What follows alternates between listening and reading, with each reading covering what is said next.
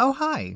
I'm your host, Kyle Brownrigg, and welcome to Best Actress, discussing Best Actress and Best Supporting Actress Oscar wins, who we feel should have won, and why.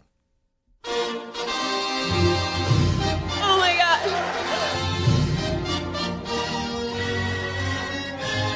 Thank you so much. For the best performance by an actress in a supporting role, the nominees are Ingrid Bergman in Murder on the Orient Express. Valentina Cortese in Day for Night, Madeline Kahn in Blazing Saddles. Diane Ladd in Alice Doesn't Live Here Anymore, Talia Shire in The Godfather Part 2. and the winner is. The winner is Ingrid Bergman in The Murder on the Orient Express.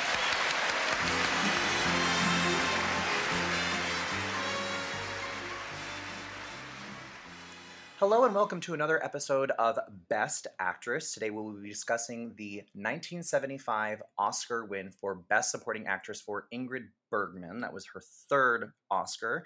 And today I am joined uh, by with Dan Dillabough. Uh, he is a writer for television. Uh, Dan, thank you so much for joining. Hi, thank you for having me. Well, I'm excited because you are one of the few people that um, likes to talk about movies as much as I do. So I'm really glad that I could, you know, finally get you on here. And uh, I am sorry that I forgot that we were doing Ingrid Bergman.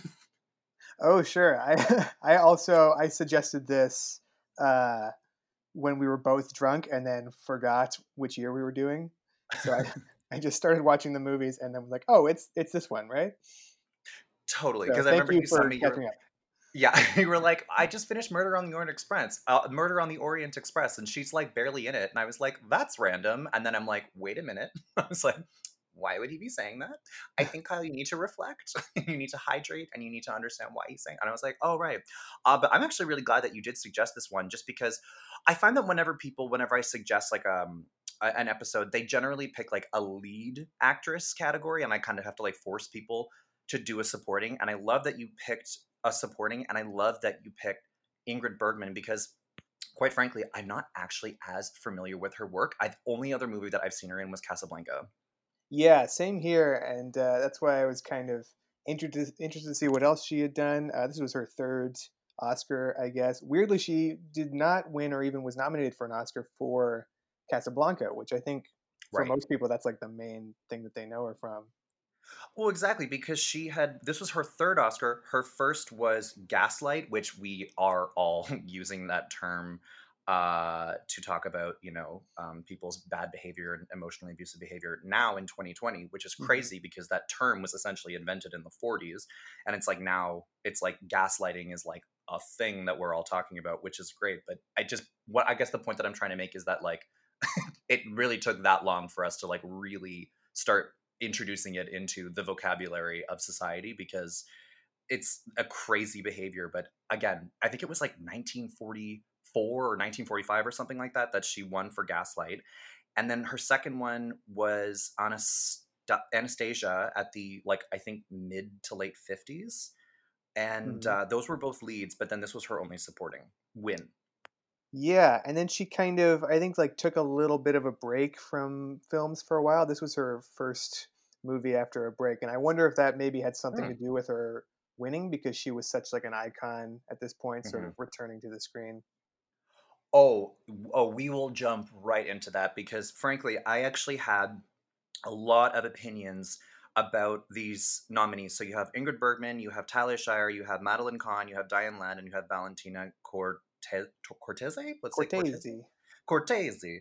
Um, and every single one of these actresses is like really amazing in their own right. But the one common theme that I noticed with all of these films this year was it was like a five to 10 minute screen time buried in like two and a half hours of film time. You know what I mean? Yeah, there's And- a lot of blink and you miss it performances. I, which is interesting because I think this was 1974 was the year that all these movies came out, which I think is a really phenomenal year for movies in general. Like there are 4 or five just stone cold classics Mhm. that came out this year.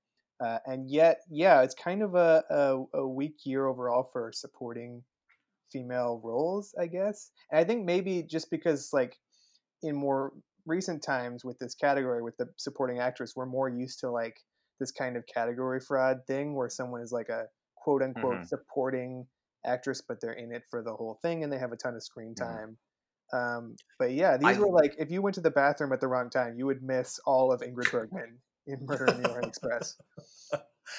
I love, love, love that you said that because I literally wrote down in my notes the exact same thing where I'm like, I think that this really spoke to how the roles for women at this time in history, even if you are like a Hollywood legend such as Ingrid Bergman, it's like the roles just aren't there for um, mature women, or they're just like really one dimensional, where it's like you're a wife, or you're a maid, or you're, you know what I mean? It's always Mhm. very like limiting, and um, I find I find that really really sad because frankly and I've, I've talked about this on the podcast before it's getting better for women in hollywood it's getting better but it's still really not there and it's so frustrating to watch these movies and see these powerhouse actors and you're like i know that you're capable of so much more. I mean you're doing a great job obviously but it's like you could do so much more. Again these are hollywood legends so it just kind of i don't know like irked me a little bit like when i'm watching it because holy crap like albert albert um Finney had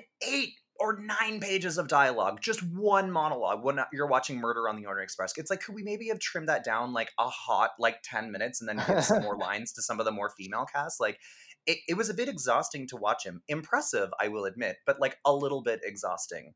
Um, totally. You definitely see that uh, in the in the best picture lineup this year too, which are like all you know all great movies, but it's a very Mhm. male heavy lineup. Absolutely. Had you seen had you seen The Godfather and The Godfather Part Two before? I had I'd seen them in high school. That was one of the reasons I, I picked this year, just because I wanted an excuse to uh, revisit Godfather Part Two. Uh, yeah, it's really great. That's my uncontroversial take. Yeah, I'm sure, but I talking about the Godfather. So, um, I feel like this is this is like just um, sacrilegious, and I can just hear all the gays hissing when I say this. But literally, the Godfather, like the first one, I found that movie so boring.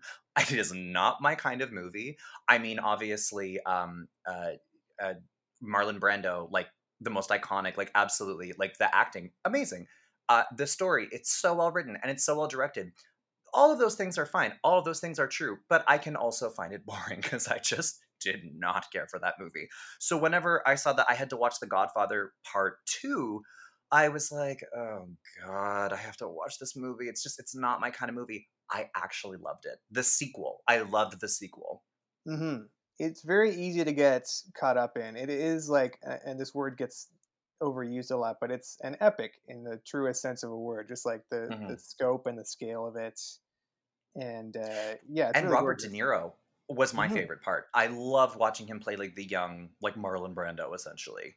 Totally, totally, and it's such. I mean, what a like daunting thing that must have been to like step into you know Marlon Brando's shoes because that's like you know one of the most iconic intimidating yeah. performances ever and he really you know he captures the voice very well and just makes it totally his own in a very interesting way. I think he did he won the the supporting actor this year right Yes, he did. He won for uh, Best Supporting Actor. Uh, Best Actor went to Art Carney, and the Best Actress went to Ellen Burstyn for Alice Doesn't Live Here Anymore. And I'm really glad that we I got to revisit Alice Doesn't Live Here Anymore because I saw this movie for the first time like eight years ago, and it was on one of those like I had like a movie channel where it was like throwback movies, and I watched it, and I just kind of was like. I just I didn't connect with it or something like I didn't really get it but I watched it. This movie is so funny and I didn't notice that before. Yeah it rules. It's very very funny very charming. Um, i would not have if i hadn't known it was a scorsese movie i would not have expected that. It's a totally Mhm. different side of him. Um, what was the I, I didn't what was the art carney one?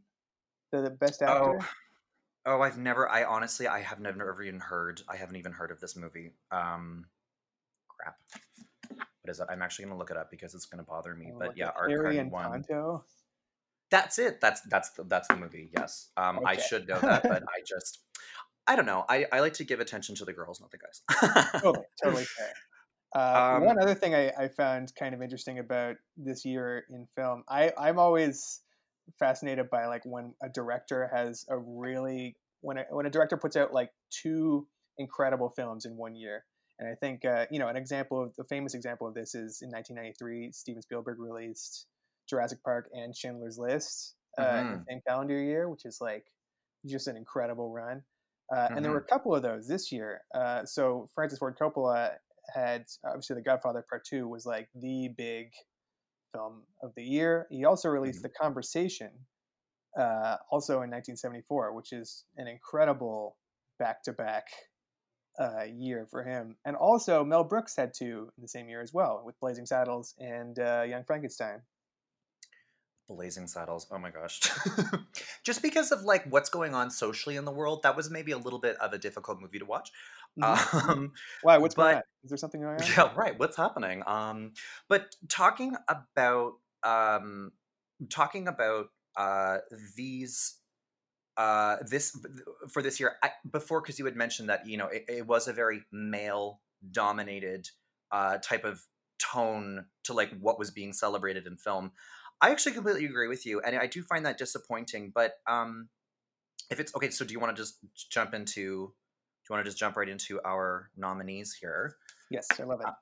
Okay, so let's just go into The Godfather Part 2 and talk about Talia Shire, who is actually Coppola's sister in real life.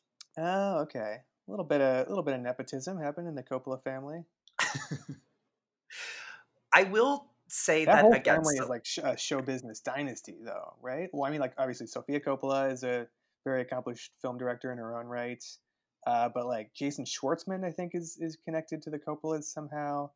oh, Like, yeah, every Coppola is is in Hollywood.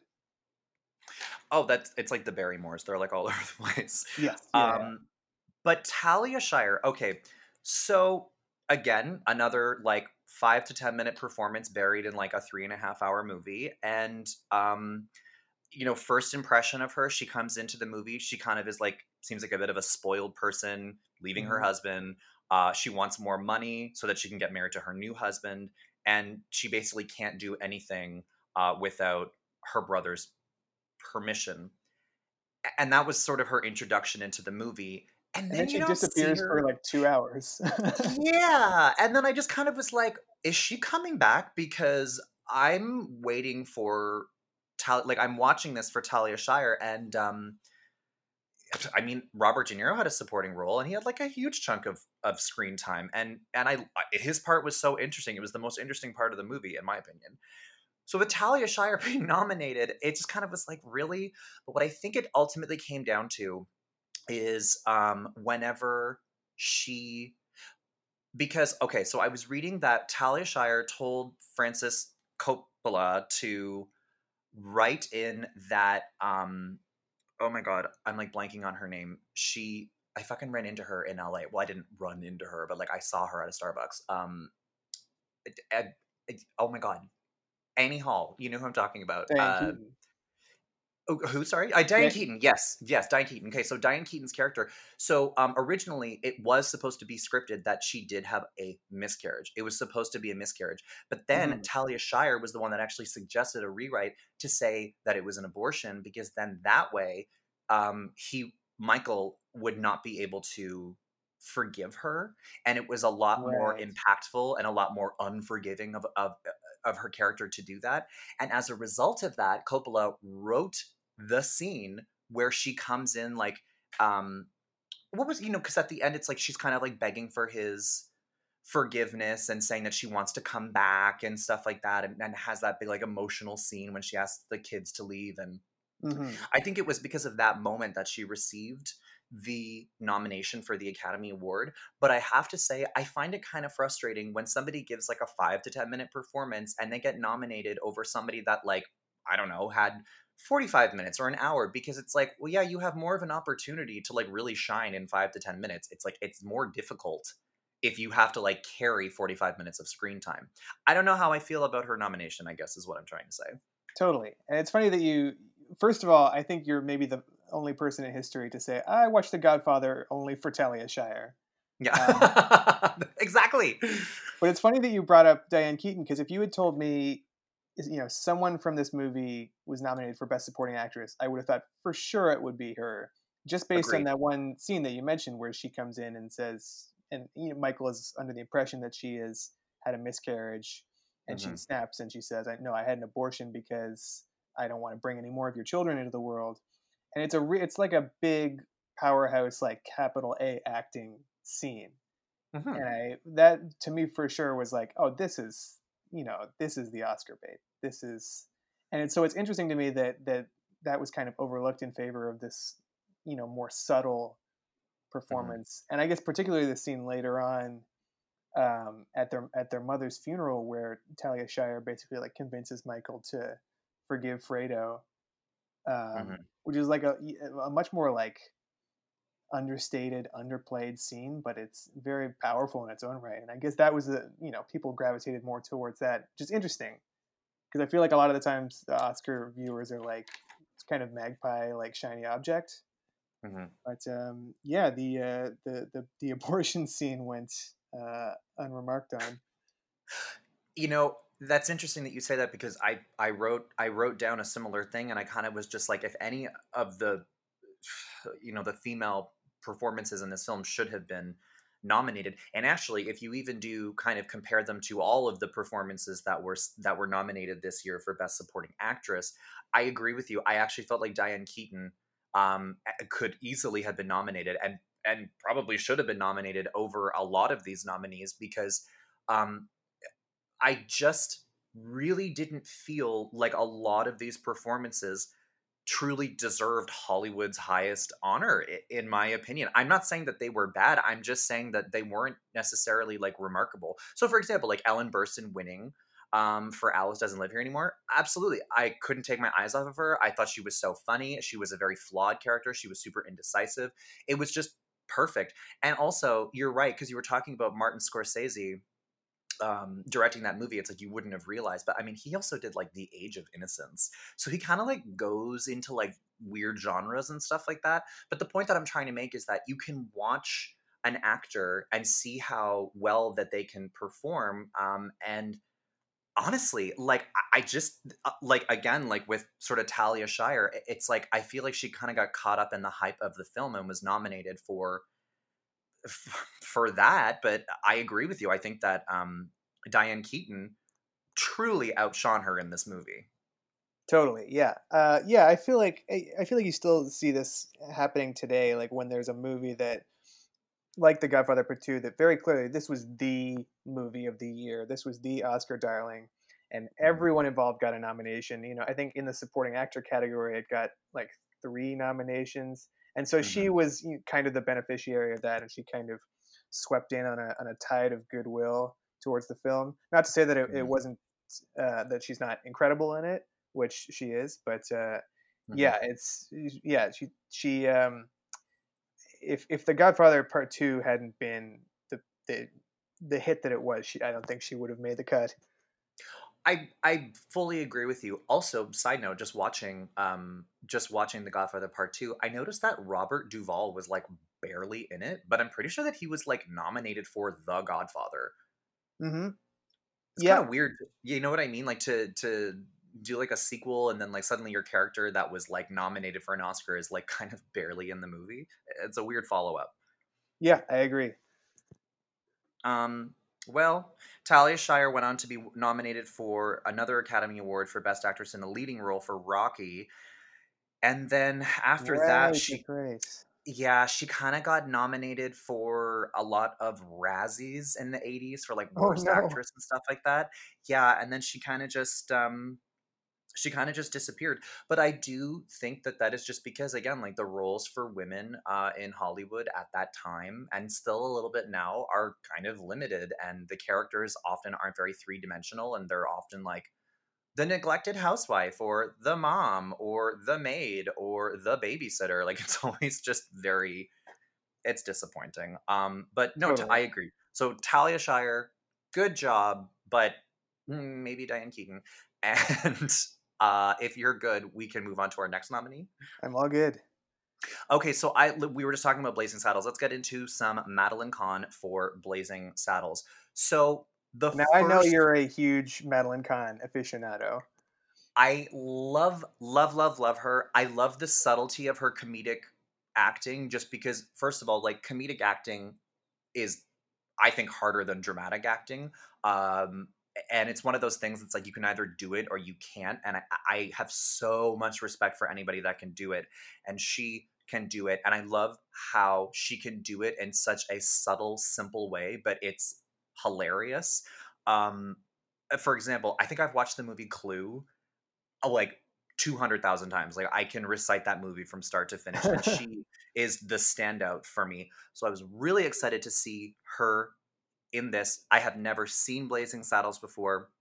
I Uh, um what did you think uh, watching it in 2020? yeah, so I had my windows open and I Mhm. was like blasting the TV and you know, I live in an apartment building and uh, if somebody's on their balcony they could probably hear what I'm listening to. And the first line of the movie is like, "Hey, can you sing that N-word song?" And I was like, "Oh my god." And it was just like so many N-words. I literally was like I had to close the windows. I was like, "I'm going to turn this down." And I'm just like I really um found a lot of the movie to be cringy. And um I was actually I was talking to um, a comedian friend of mine that you may or may not know named Ryan Dillon Mhm. and he was basically talking about the significance of this movie and how you know it was inducted into like the like hall of fame for movies that were like culturally significant and relevant and how they were really doing something satirical with like race relations. And okay like if that is the case then i understand that and i understand that that is satirical but that doesn't necessarily mean that it like ages well. Yeah, that's the thing that uh, if you are, uh, you know, no matter what decade you're making movies in, if you're a white guy who's deciding to make a, a satire about race in America, like you have to be aware that at least some of it is just going to age like milk. Um, and well, yeah, what's interesting me, obviously, you you would not be able to get away with making this movie in this exact way in 2020. Um, Mhm. I mean, I'm sure there is a, a, a conversation to be had about whether or not the the satire in this has any validity. Um, one thing I I kind of got nostalgic rewatching it just for this kind of movie in general, just this kind of Mhm. big, broad, like very silly studio comedy with like a paper thin plot that's basically just kind of a an excuse to have a lot of gags. yes Uh, I feel like like this scary movie like scary movie exactly or like I, the last one i can think of was like anchorman 2 maybe i feel like this kind of movie does Yeah. not exist anymore and and you know even if it, if one did come out today i feel like the thought of it getting oscar nominations is crazy to me like can you imagine get someone getting an oscar nomination for you know like yeah anchorman or, or austin powers Hundred percent. And um, what I loved about um Madeline, Kahn, okay, well, first of all, right out the gate, Madeline Kahn for me was the saving grace of this movie because I found it so cringy and difficult to watch. But then whenever she kind of just like comes into it and she has that like silly accent and she talks like this, it's like it. You know, it, again, it's light, it's silly, it's stupid, but she always does it in like a really fun way where she gives the character a lot of integrity, even though realistically what you're watching is just kind of silly and stupid. But her character um lily von Lili Von Shtupp yeah and she's like this sort of german seductress in this in this western town well she was supposed to be a parody of marlene Diet- uh, dietrich and um Ah, okay. th- that was kind of what her character was based on and she wanted this role so badly um, that she was actually working on a film uh, oh, i wrote it down here uh, she was fired from mame or mammy uh, in 1974 and uh, lucille ball was i guess part of this film and she actually thought that madeline kahn got herself fired on purpose so that she could play the role of Lili Von Shtupp because she wanted to play this so badly Interesting. I guess she had like a, a working relationship with um, with Mel Brooks already. I think she's been in a, a bunch of his other films. Also, I I've heard of uh, Blazing Saddles, and I have not heard of that other movie. So I think she made the right call. Absolutely. I mean, it did lead to an Oscar nomination, but this I I can't remember if it was back to back or if there was a year apart, but her first Academy Award nomination was for a supporting role in Paper Moon. And then Mhm. this was her second. I feel like it may have been. I feel like it may have been back to back, but um, Yeah, what a great run for her in the early 70s. Oh yeah, no, absolutely. And um, I just have to say there was a quote from the screenwriter for this movie, uh, and Andrew Bergman. He said, um, "quote You couldn't make this movie today because you can't say the N word in a movie today, not even in a comic way." And it's like totally Andrew Bergman because it was totally okay to say that before. Like it's I think uh, you, Andrew Bergman, probably can't say the N word. I'm sure Yeah. there are still uh, great uh, satires about race in America being made all the time um, by you know black filmmakers, which is correct, I think. Mhm. Um, I- yeah, I, I really enjoyed this. Like she she kind of shows up halfway through, and her kind of big showcase scene is this like cabaret show that she does in the town, and she just Yeah. comes out in this like burlesque outfit, and then just her whole song is about uh, how exhausted she is from just having sex with everyone in the town. Yeah. it's very, it's like a genuinely very funny set piece.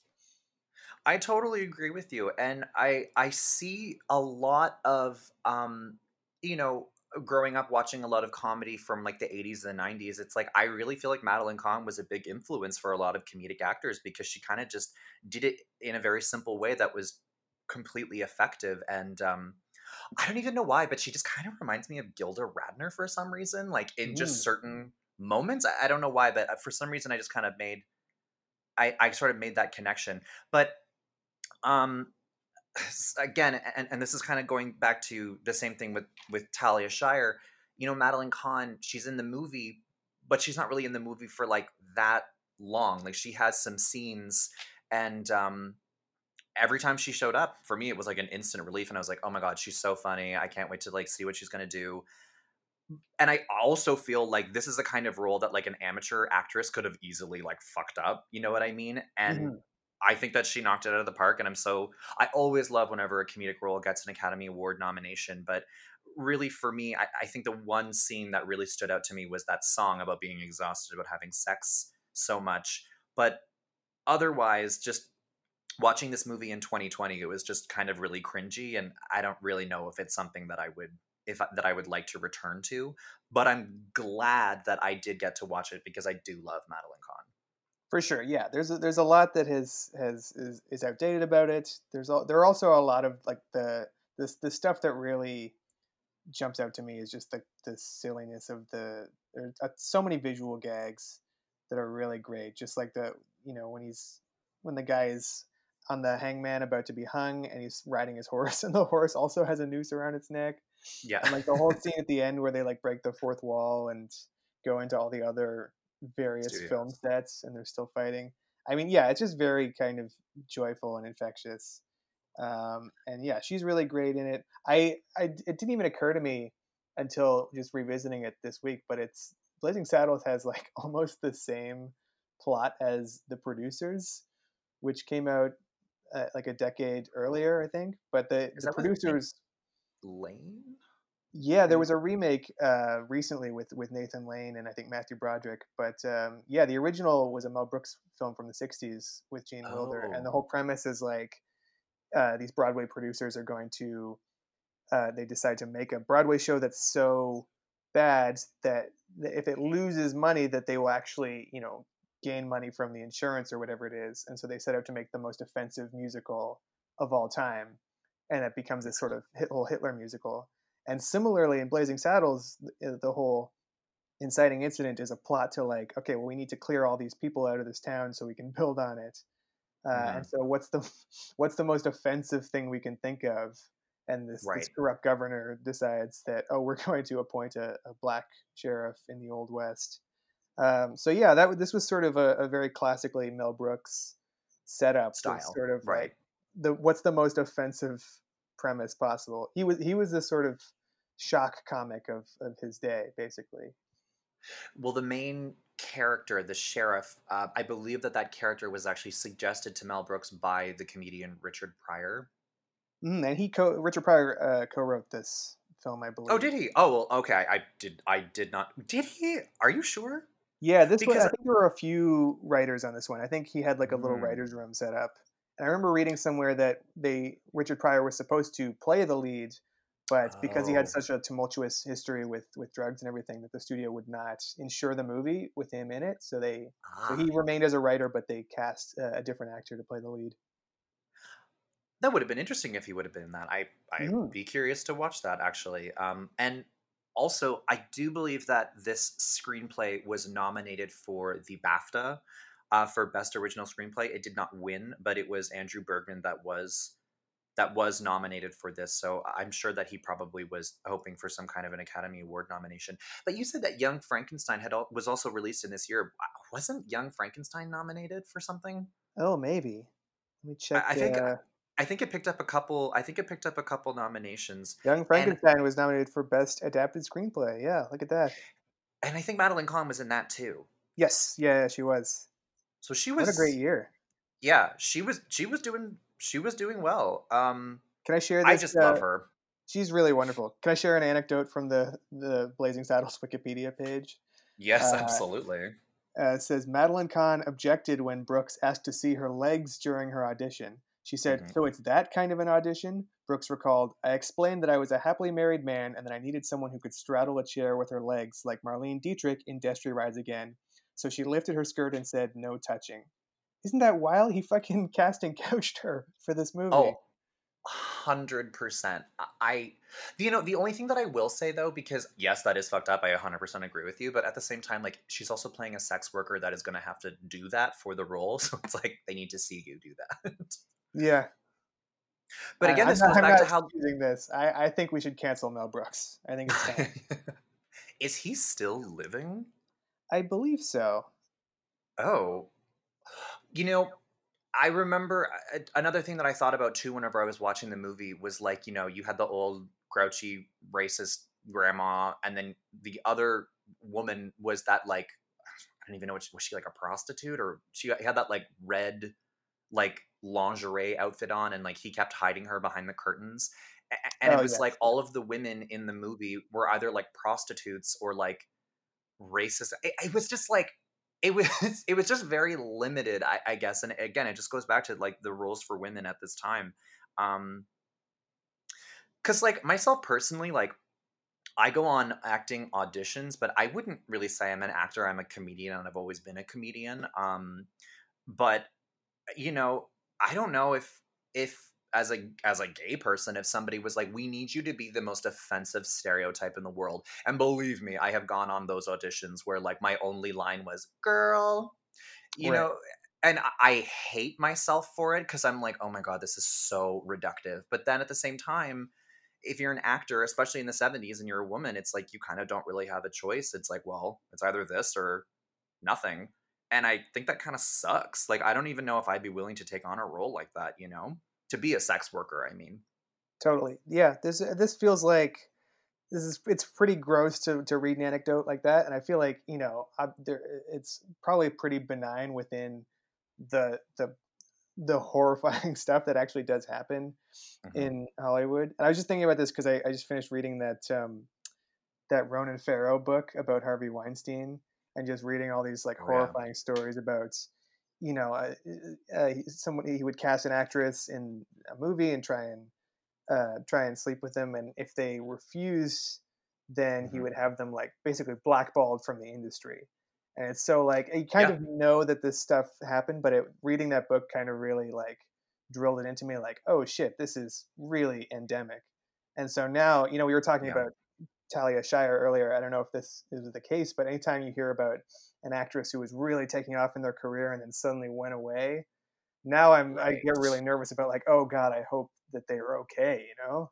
like Right. not Absolutely. to bring down the That's- podcast Yeah, we we keep it real on this podcast. Absolutely, and and you're right. It is a very troubling thing where you just kind of go back and you're just like, yikes! Mhm. Like, what are the things that we don't know?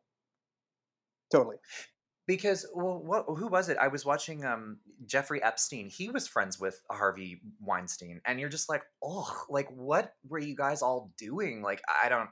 And then when you really Him think about it, like think, trump and clinton and all those guys they were all just tight it, so ugh. anyway anyway um congratulations madeline kahn on your academy award nomination and um richly deserved she she she died quite young, actually. I think of, of cancer, which is really unfortunate.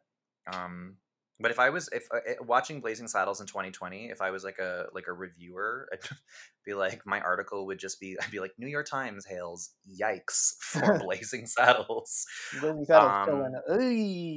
Yeah, ugh. um, but if you're good, uh, let's talk about our next nominee, Diane Ladd in Alice Doesn't Live Here Anymore. Mhm. I really love this movie. Love this movie as well. So Diane Ladd is Laura Dern's mom. Yeah, and Laura Dern, uh, I guess, is has like a cameo in this movie. It's she's Mhm. like the little girl at the cafe uh, eating ice cream. Um, Yeah, what was and the she and Laura? Dern is the the one in this category most recently, just last year. So it's it's a little uh, Hollywood coming full circle. I was.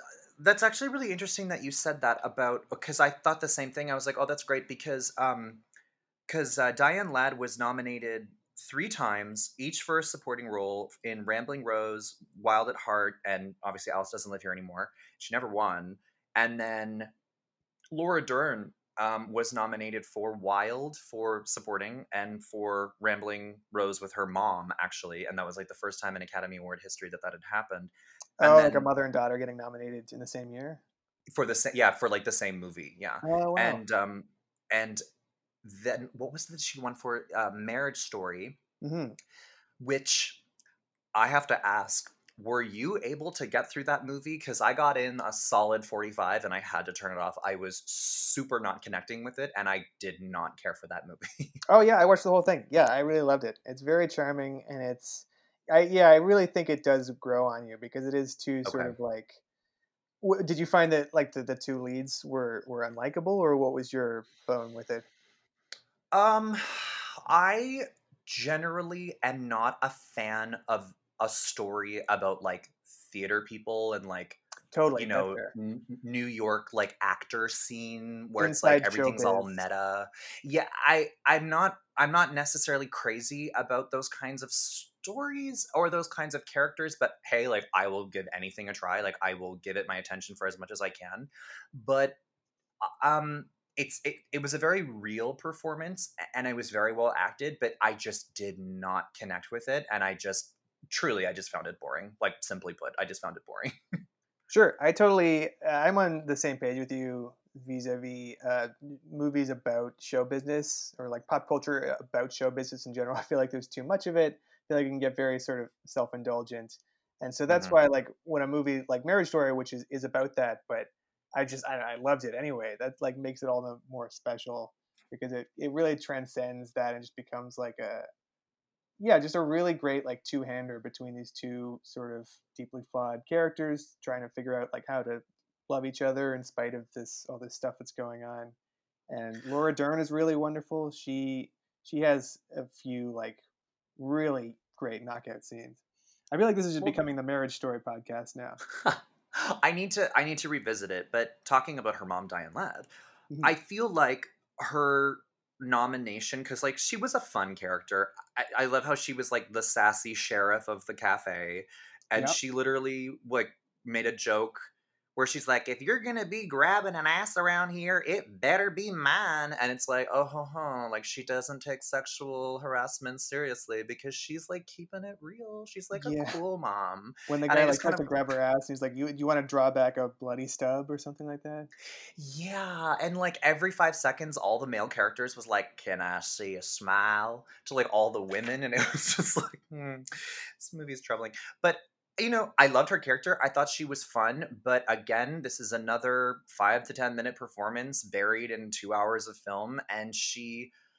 Okay, the one scene that I loved was when she like took her to the bathroom, and she was like you know, um, Ellen Burstyn's character was just like crying her fucking face off, and she was like making jokes and like being there for her, and like I, I, lo- I, you know, in terms of like a performance, I, l- I really liked it, but honestly, I think I just kind of loved the character. Like she seemed like a fun character that I'm like I could totally see myself being friends with.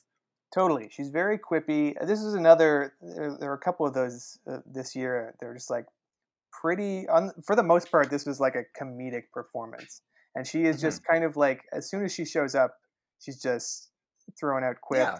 She has this whole like double act with, with the line cook where he's like always making these lewd comments and she clearly doesn't want to fuck him, but it's played as very funny. And then she has that whole thing where um, they're, where they're trying to find the other waitress because it's so packed, and and and Ellen Yeah. Burstyn's like, well, where is she? And Diane Ladd screams like, was it like she went to shit and the hogs ate her? And it's yeah, like it's just a very funny. She's very funny in it. I agree. I, I I loved her character. Talking about that other waitress though, that was always just like miserable and just constantly suffering. Like Mhm. that to me was really when they when all the customers like piling all the plates and all the food and she just keeps crying. I'm like, oh my god. But the part of the movie that like I burst out laughing and um it wasn't about Diane Ladd, and I feel like we're not talking about her enough, but like just the scene where the kid will not stop telling that stupid story about the gorilla and like the dog and and he's like literally like he he like will not let it go and then he's like okay i'm to tell you the story again and then she starts crying and she's like no. That oh my god i like burst out laughing at that scene because it was so so well acted and there was so because i've seen this movie before but i never noticed how funny it was and how like interesting it was It is really great. Yeah, Ellen Burstyn certainly is like the big headline here. She's really wonderful in her relationship with her son. All the scenes in the car are very charming and funny. And then when they're in the hotel room and, and they're like pouring water on each other, it's really great. i know and I, I, wait so diane ladd was jodie foster's mom right Uh, sure, I buy it. I th- I think I think that's what the relationship was, um, and again, like you know, um, I I loved her character. Um, like, good for you for being nominated. Personally, again, like Diane Keaton could have easily filled that slot, but I mean, over Diane Ladd, because okay, so Alice doesn't live here anymore. It was nominated for a bunch of BAFTAs, and I'm pretty sure that um, Diane Ladd had actually won the BAFTA for Best Supporting Actress, which is interesting. And another Okay. person that was nominated for Best Supporting Actress for this movie. Do you remember at the beginning of the movie her like best friend slash neighbor that like gives her the baseball cap? hmm And they have like a very She- tearful goodbye. Yeah, she was nominated too, and she was in the movie for like literally, literally three or four minutes. Oh And yeah, she was nominated for a BAFTA, and I'm like, what? what? yeah. It's another example of a lot of times. Uh, I feel like people who are on these nominating bodies and people in show business in general, um, they don't really watch a lot of movies necessarily. Uh, I yeah. feel like certainly they wouldn't watch like every single movie that came out this year. So a lot of the time, it's like you get to the end of the year and it's like, okay, well, I've seen like the four or five big ones. Uh, who do I like from those? And so that's what that's so Yeah. why you see people like uh, Lady at the beginning of Alice doesn't live here anymore, Mhm. squeaking in. It's more That's it's more of a tribute to we all love this movie. Exactly. It gets caught up with the hype from the film. I agree with you. Um, and frankly, just talking about Diane Ladd's performance, love the character, love the performance. Don't really get the nomination, but I mean that's just my opinion. If you have anything else that you want to add, um, if you're good, we can move on to the next nominee. Uh, one thing I, I thought was interesting is there was a Okay. sitcom based on this movie called Alice, which I had never heard of. Oh. Um, just yeah, just called Alice. Uh, it's basically the same setup of this woman sort of leaves her uh, her abusive or her husband dies, and she kind of travels across country with her son and get takes this job at a, as a waitress at a small town cafe. Um, and it was a totally different cast except for Diane Ladd. She played basically the same character. Uh, Really? yeah, and that's wow. uh, yeah, and uh, sorry, I'm just looking at Jodie Foster. She Trying, I'm reprised. trying to figure out what this connection was. Um, but yeah, that was that was the only carryover, and it was it was like a character loosely based on. It wasn't the exact same character. That's that's crazy, and um, I mean, I guess good for her because it's just more work for her. But Mhm. and she was she was a I she definitely was a standout for me. I I, I loved her character. I thought she was fun. But yeah, I, it's just I don't know. I, I it's just for again Hollywood's highest honor. Like for that, I don't know. Yeah, she's great. She was was also in Chinatown, which was released uh, the same year. Uh, was very good in that too. I would have liked to see her get a nomination for maybe that movie instead of this one. With Miss Faye Dunaway. hmm Um, okay, well, if you are good, we can move on to Valentina Cortese for Day for Night. All good. Great. So, um, when Ingrid Bergman won the Academy Award, she basically just spent her entire Academy Award acceptance speech apologizing to Valentina, which I think is really funny. And um, she said that she's like, winning an Oscar is really great and everything like that. She's like, but um, this was very strange. So in 1974, it was announced that the best foreign language film could be eligible for Best Picture in 1975. So in 1974, Day for Night won the Oscar for Best Foreign Language Film, but then a year later, after it was released, I guess it got resubmitted because of the new rules. And then Valentina Cortese was nominated. Also, I'm sorry if I'm saying her Mm. name wrong. Was nominated for Best Supporting Actress two years after the movie had come out. So Ingrid Bergman was like, I don't understand how the movie won for Best Foreign Language Film, and then you're only being nominated like two years later. She's like, I find that very strange. And she basically was like, I'm so sorry that I won. Um, as she's like, you were brilliant in that. And then um, uh, Valentina Cortese actually said that having Ingrid Bergman spend her entire Academy acceptance speech saying all of that to her in front of everybody was better than winning. Totally. That's I I love that when uh, when somebody wins an award and it's very clearly like "Th- this should not have happened. Like I, I don't know if you remember like Macklemore winning best rap album at the Grammys over like Kendrick Lamar and Yeah. just being like this does not add up. We all know it. Uh, Yeah. Yeah, it's interesting that I guess Day for Night, yeah, it was first released in in France, I guess, in 1973, and then maybe wasn't released in America until the following year. Uh, But Mhm. yeah, picked up a, a couple nominations aside from um, supporting actress. Uh, Truffaut was also nominated for best director. Um, yeah, I really like this one. I'm really glad I watched it. Uh, so this is basically like Truffaut's eight and a half moment, kind of. He had been this like beloved auteur filmmaker in France for many years and had built up this incredible reputation. And now this is his Mm. first movie about the filmmaking process and about making a movie. And it definitely makes sense to me that this is the one that really got him a lot of awards attention because I feel like I loved it. Yeah, I love this movie. Yeah, I feel like Oscars love movies about movie making, which this is. 100%. And also, uh, Valentina Cortese, she actually has one of the, um, a very rare title of being nominated for Best Supporting Actress for a foreign language film. That basically like never happens, and um, it, it still even barely happens to this day. I think the last one for Best Supporting Actress for a foreign language film was actually the movie uh, Roma, Mm-hmm.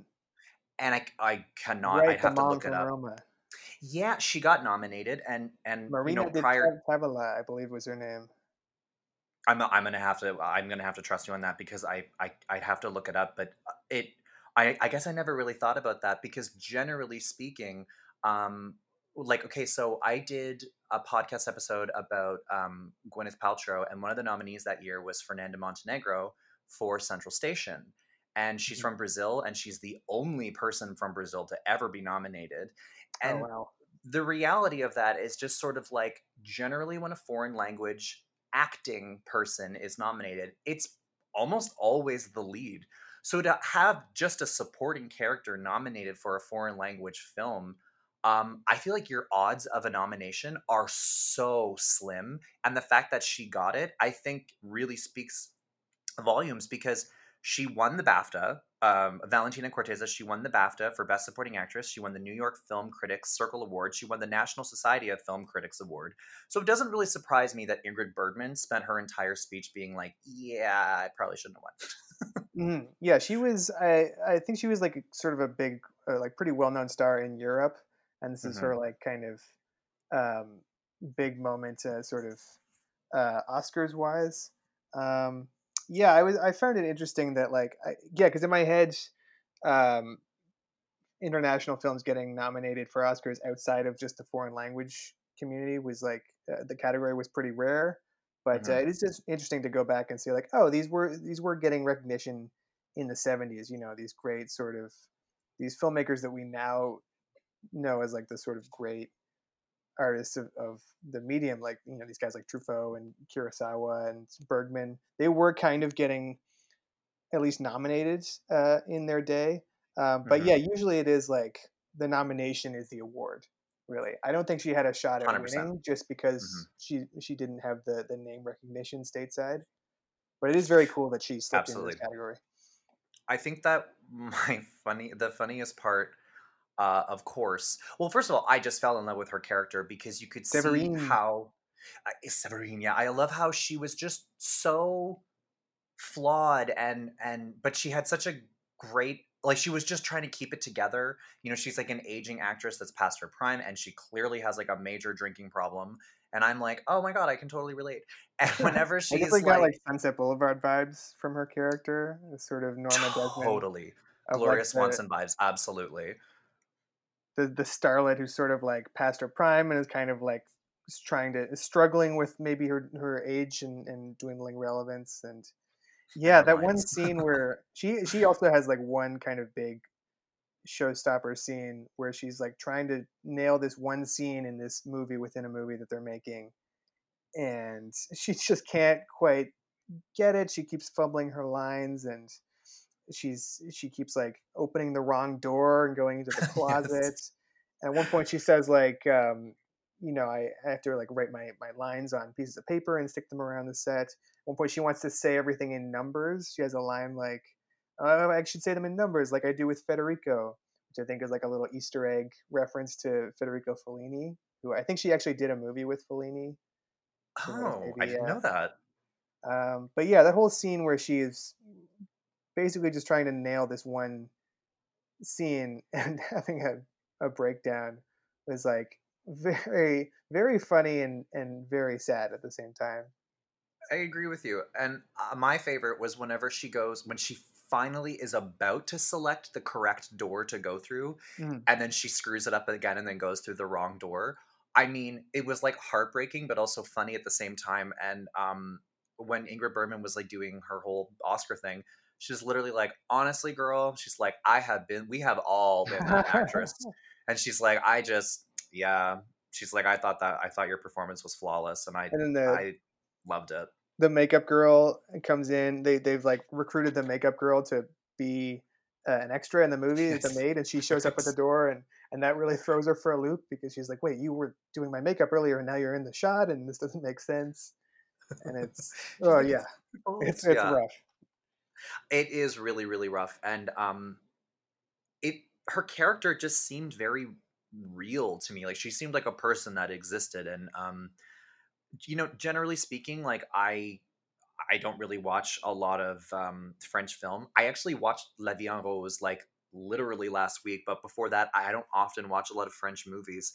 Um, and even considering for because storytelling and the pacing is very different in the 1970s when it comes to movies and the style um i loved this movie like it's kind of not really my kind of movie but like i loved this movie from start from start to finish i thought it was very engaging and interesting and i loved seeing um jacqueline bisset who Mhm. um, finally won her golden globe in 2014 and took like 14 years to come to the stage and she just I, I I find that very very funny and it was it was interesting to to watch this movie I, I really liked it a lot and for sure um for sure Valentina Cortese was an absolute standout Total standout for sure. Yeah, I definitely I, I feel like a lot of these French New Wave movies and like Truffaut in particular, I think he kind of has like a reputation for you know being challenging or very artsy fartsy or whatever.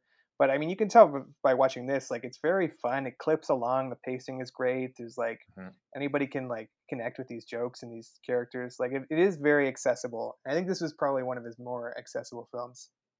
I agree I totally agree um if you are good uh we can move on to our final nominee and winner um Okay, great. So let's talk about Ingrid Bergman for Murder on the Orient Express. Okay, out the gate, I will say that Murder on the Orient Express, in my opinion, was probably like the most entertaining movie of the bunch because I love a good murder mystery. Like I said, I love the movie Clue. I realize that's not exactly comparable, but you know, murder mystery, and they had little bits of comedy here and there, and Um, I love being like, ooh, like who did it and how did it work, and you know, um, I I love a, a yeah, like I love a good murder mystery, and um, I really enjoyed this movie a lot. Again, this comes down to Ingrid Bergman's one scene that basically won her the Oscar. Again, like five, six minutes of screen time. It was good. It was good. Um, but again, I just you know, I I don't I don't love that somebody can win an Oscar for like barely being in a movie. It is yeah. Is Yeah. what I'm saying. That should be the theme of this episode. it's just, it's just. I don't love how somebody can win an Oscar for barely doing anything. That is this category in this year in a nutshell. Um, Yeah, I Mhm. agree. I, I did like this movie. Um, I'm generally not a huge fan of of the kind of who done it genre necessarily. Um, I just find uh, you know, and this movie kind of has this a little bit where it's very procedural in nature. There's there's less of a human element. It's just like this guy. Here's this this genius uh, detective Hercule Poirot. Which, by the way, I do think it's very funny that in the reality of of this movie that there is a detective that is so good at solving crimes that he has become world famous and everybody Yes. recognizes him immediately. Um, but yeah, the whole movie is him just like this. This crime happens on this on this train journey, and he just interviews everyone on the train and processes all this information and then solves it immediately. Easily too, and it's so funny because it's literally like a- Albert Finney as like Gomez Addams. Like Mhm. he's got that slicked black hair, and I honestly I did not recognize him at all. And um, It's very funny that I- he did not win an Oscar for this because the whole movie is a showcase for him, and it's just two hours of Yeah. him chewing the scenery. And so, for the only ac- acting Oscar to go to someone who just rolled in for five minutes and just ate his lunch is very funny. I do think that that sometimes is the way that you kind of have to think about it, about the way that they select who is nominated and who wins, because um, it's like the movie, um, it's like the movie All About Eve, and um, oh my god, the guy who was like the narrator for the movie uh, was the only person that walked away with an acting Oscar. Uh, I don't even remember that who that movie. was. and you're, I actually, oh, I have it written down here somewhere. And not It's- like Bette Davis. Exactly. Not a single person. Not Anne Bancroft. Not Bette Davis. Not anybody except for um, this guy. And uh, oh my god, I'm like, I feel like there's so many gay men that I'm like offending right now. Was I probably could just look it up, but anyway, I will find it. Uh, but what I am just saying is that when you walk away from this movie and then you just say like the only person that won uh, an accolade for acting was Ingrid Bergman, and she was in the movie for five minutes you just kind of think like something about that sounds wrong. hmm Uh, it so just- talk about Yeah, it, it just it doesn't sound right. Totally, I agree. We should talk about this one scene that she's in. So it basically the whole like middle hour of the movie is just he's interviewing all these uh, passengers to try and figure out who was responsible for this murder, and they're all very these sort of like big, uh, you know, aristocratic, uh, rich people, and um, it's like a it's a parade of stars too. It's like a, this was a huge like A list ensemble cast. Yes. Um, and then Ingrid Bergman shows up as this sort of very meek um, Swedish missionary. And I think maybe that had something to do with why why she stood out is because she just her energy is very different from all the other passengers. She's a very low status, like working class character. Mhm. Um, yeah, she and she talks about you know her um, why she was on the train. She she keeps talking about how she was going. She, she's going to India to like to look after the little brown babies. Babies, yes. And I uh, remember that well.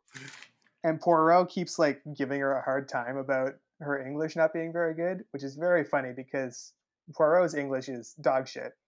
Yes. and talking about okay, sorry, I did look it up. It's George Sanders that won f- for all of it. Right, right, right. Um, but like you're saying with this movie, because you had you had mentioned this earlier, you said that you know she had taken a break from acting, and when she came back, it's like she came back as you know this Swedish, um, I guess like caretaker.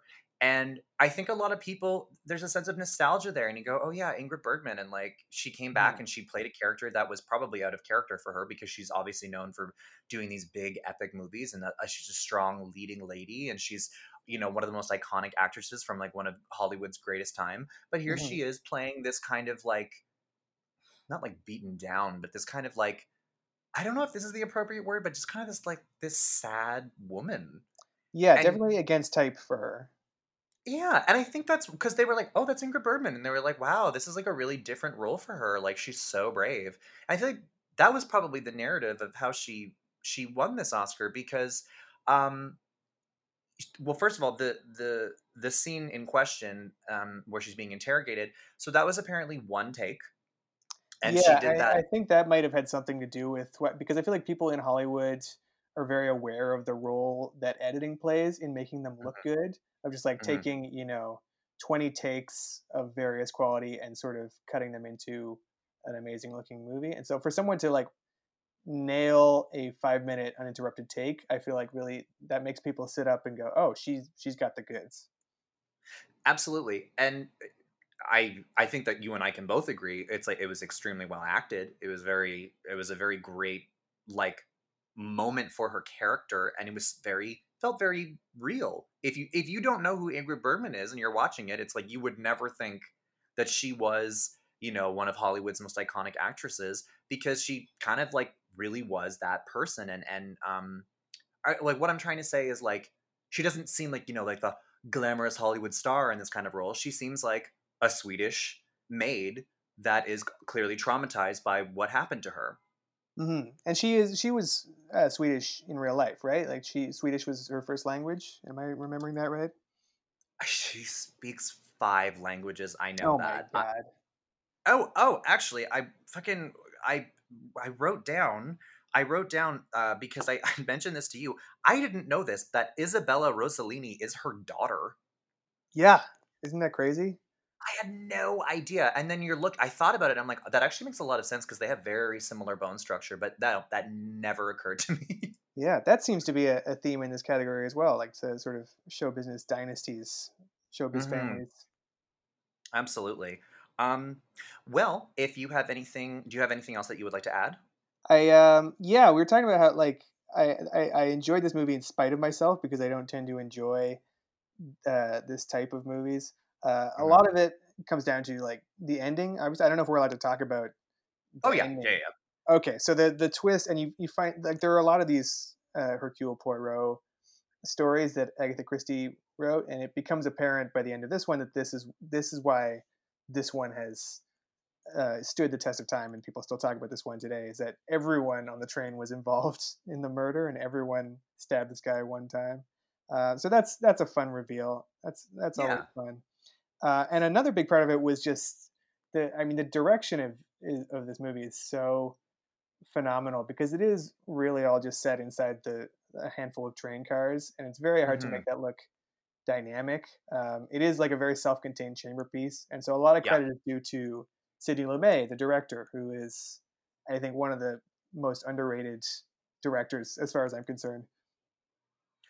And I didn't even really think about that. You're absolutely right because honestly, that didn't even really occur to me because it is it does feel a little claustrophobic if you think about it, but it it didn't read that way. Like it because you're right, it really is only in like a few cabins and like little small cramped rooms and stuff like that. But it was engaging and it was it kept my interest absolutely. Um, they made a remake for Murder on the Orient Express. They made a remake recently. Um, I'd actually be very curious to watch that. Apparently, it, it wasn't very well received, but I think Judi Dench is in it, so I'll watch it. Oh, and like Johnny Depp too, I think. I want to watch it. I I love I love murder mystery movies, even though they never really quite. I find that the endings are never quite satisfying enough for me, except for um. I don't know if you saw Knives Out. Yes, yes, I really. I loved that. That was a satisfying ending for me because it's like okay, I could kind of see that. Where like this particular movie, the 1974 version of Murder on the Orient Ex- Murder on the Orient Express, it just kind of has this ridiculous like everyone did it and it was all premeditated and like it, it just kind of got a little too ridiculous for me. I that being said enjoyed this movie very much and i would definitely watch this again but i i think if i'm watching a murder mystery i just want there to be like one murderer and it's like oh right i didn't notice i didn't think about that yeah oh like kind of thing and i guess i was a little disappointed with the ending Totally, that's fair. Yeah, I, I just I don't really enjoy them uh, in general, just because it feels like when there's not when the when the protagonist when the detective is kind of like emotionally disengaged, then it just becomes like you know you're watching interviews and then the crime is solved. It's just like watching someone do a jigsaw puzzle. It's like okay, I'm glad that you are intellectually stimulated by this. Uh, I'm not enjoying myself personally. Uh, but Knives Out is, a, is an example of one that I did like in spite of that. myself because it, it was you know a whodunit mystery, but also it has a lot of interesting character things to say about you know class and and there was a there was a real protagonist with a journey along Mhm. with the the mystery. No, I agree. Um, okay, well, if you are ready, we can do our final reveal of who we think should have won for Best Supporting Actress in 1975. I love it. Let's do it. Okay, so I will allow you to go first. So if you will do the honors. Yeah, I think the winner of Best Supporting Actress in 1974 should have been.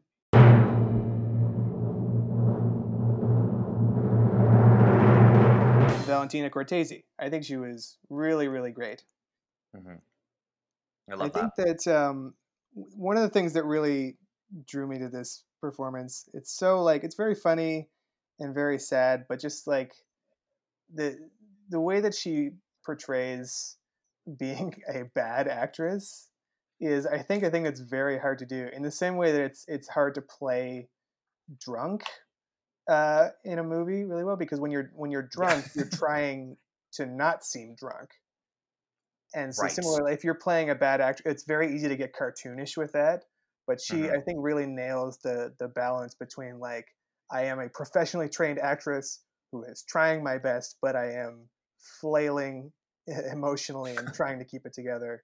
Uh, it's a very hard balancing act to pull off, and I think she really nails it. I think she's really charming and funny. Uh, yeah, she'd be my pick. I uh, I love that, and you know, to be honest with you, that's a very, very incisive observation because I, that didn't even really occur to me. Because you're right, and you are trying to act like you're not, and there is a fine line of basically like caricature and uh, and actually giving like an honest performance, and and that's that didn't even occur to me. I love that. Can I share one Um, more anecdote about Day for Night that I forgot to mention earlier? Yes, absolutely. So I forgot to. I found this uh, this article on EW about the friendship between uh, Francois Truffaut, who directed Day for Night, and Jean Luc Godard.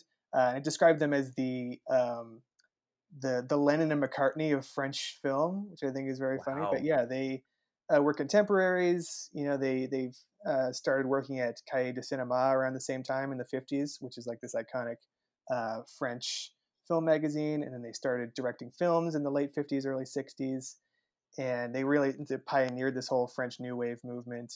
And you know, they they took off together in like international renown and stature, and they kind of grew apart over the course of their careers, but. Um, but they kind of stayed friends. And um, and Godard actually gets a shout out in this movie in Day for Night when Truffaut, who plays the director in the of the film within the film, uh, there's a scene where he like opens a package of film books of like books about all these famous directors, and it's like Yeah, saw Kurosawa and Dreyer, and one of them is is Godard, which is just kind of him giving a little shout out to his buddy, which I thought was very nice. Um, I but love anyway, that. Oh, it gets worse. So um, Oh. Godard went to a screening of this movie, Day for Night, and apparently he Mhm. walked out because he was like, Oh. "This film is a total lie. Like it does not represent the process of of making movies at all." Uh, and then Truffaut Oh. responded with a like 20 page letter, like denouncing Godard in the press, uh, and then they never spoke again. wow. that so sad? Wow. Also, like, talk about being blinded by your own ego. Jesus Christ. Like, Mhm. like if uh, wow, I I can't I can't believe that. I mean, there is one thing to be dedicated to your craft, but like, come on, that's a bit Yeah, much. Get real. Anyway, I just thought it was pointing out that this movie ruined a friendship. well, if that's the, always the sign of a successful movie is burnt bridges. Totally. So- if if somebody's not pissed, you're doing something wrong. Um, I love that. Uh, well, thank you for sharing that. Um, okay, well, I'm gonna go ahead and say who I thought should have won for Best Supporting Actress. Um, I think that the Oscar should have gone to.